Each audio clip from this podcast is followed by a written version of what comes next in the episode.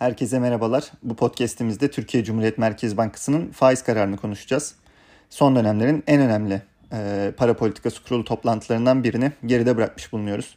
E, ve kurulda politika faizini %19'dan %18'e 100 bas puanlık bir indirme kararı aldı.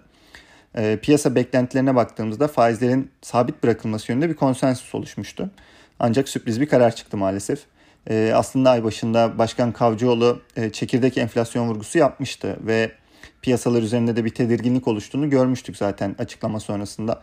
Burada hem kur tarafında bir miktar e, değer kaybı gördük hem de diğer tarafta Borsa İstanbul'da özellikle bankacılık endeksinde bir baskı yarattığını açıklamaların görmüştük.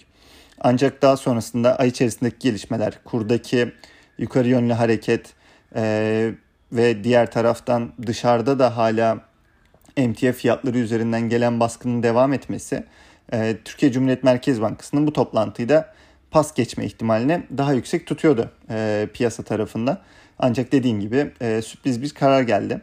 Kararın kendisinden ziyade yani 100 bas puanlık faiz indiriminden ziyade e, politika tarafında da ciddi değişiklikler görüyoruz. Burada e, özellikle Merkez Bankası'nın para politikası kurul metnine, karar metnine baktığımızda kararlı sıkı duruş ifadesinin çıkarıldığını görüyoruz. Yani bundan sonra bir sıkı duruştan bahsetmek e, çok mümkün gözükmüyor. Diğer taraftan bu mesajı verecek diğer ifadelere de yer verilmediğini görüyoruz. E, faizin enflasyon üzerinde belirleneceği ifadesi vardı hatırlarsanız ki bir çıpa görevi görüyordu burada Türk lirası varlıklar için. Bu, met, bu ifadenin de yine metinden çıkarıldığını görüyoruz. E, söylemde duyduğumuz yani Başkan Kavcıoğlu'nun söyleminde duyduğumuz çekirdek enflasyon tarafındaki vurgunun da e, metinde yer aldığını e, gördük bu toplantıyla birlikte. Yine parasal duruştaki sıkılığın ticari kredilerde de öngörülerin ötesinde bir daraltıcı etki yapıldığına parmak basılmış. Yani e, özellikle ticari taraftaki kredilerdeki daralmada bu faiz indirimi e, anlamında yani ekonominin yavaşlaması tarafı da bahane olarak kullanılmış gibi gözüküyor. E, diğer taraftan piyasa etkisine bakacak olursak burada gelen kararın Türk lirasının tabi değer kaybettiğini görüyoruz bu sürprizle birlikte.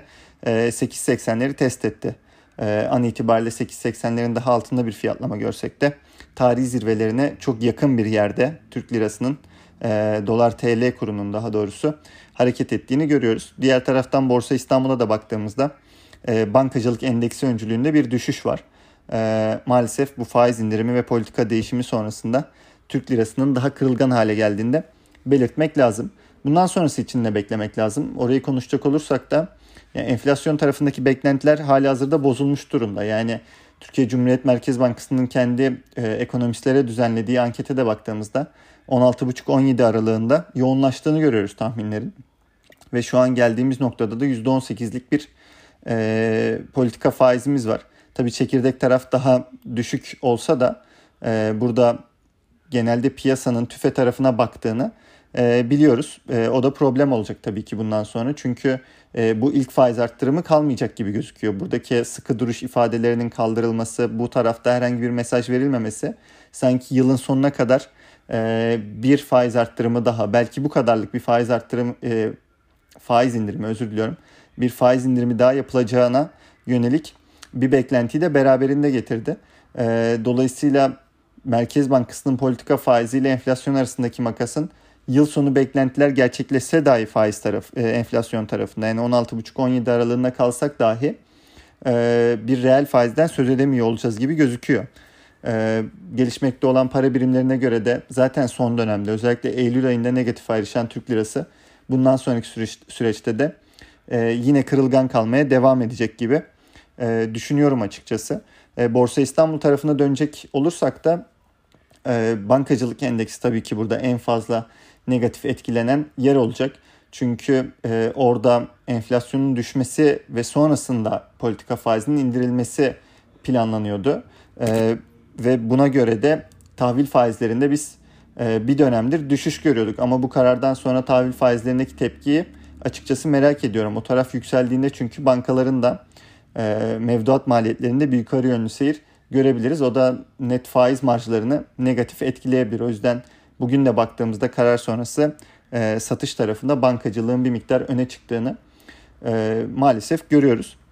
E, Kur tarafındaki yükseliş de tabii ki burada ihracat yapan şirketleri Borsa İstanbul'da bir miktar pozitif etkileyebilir ya da döviz fazlası olan şirketleri.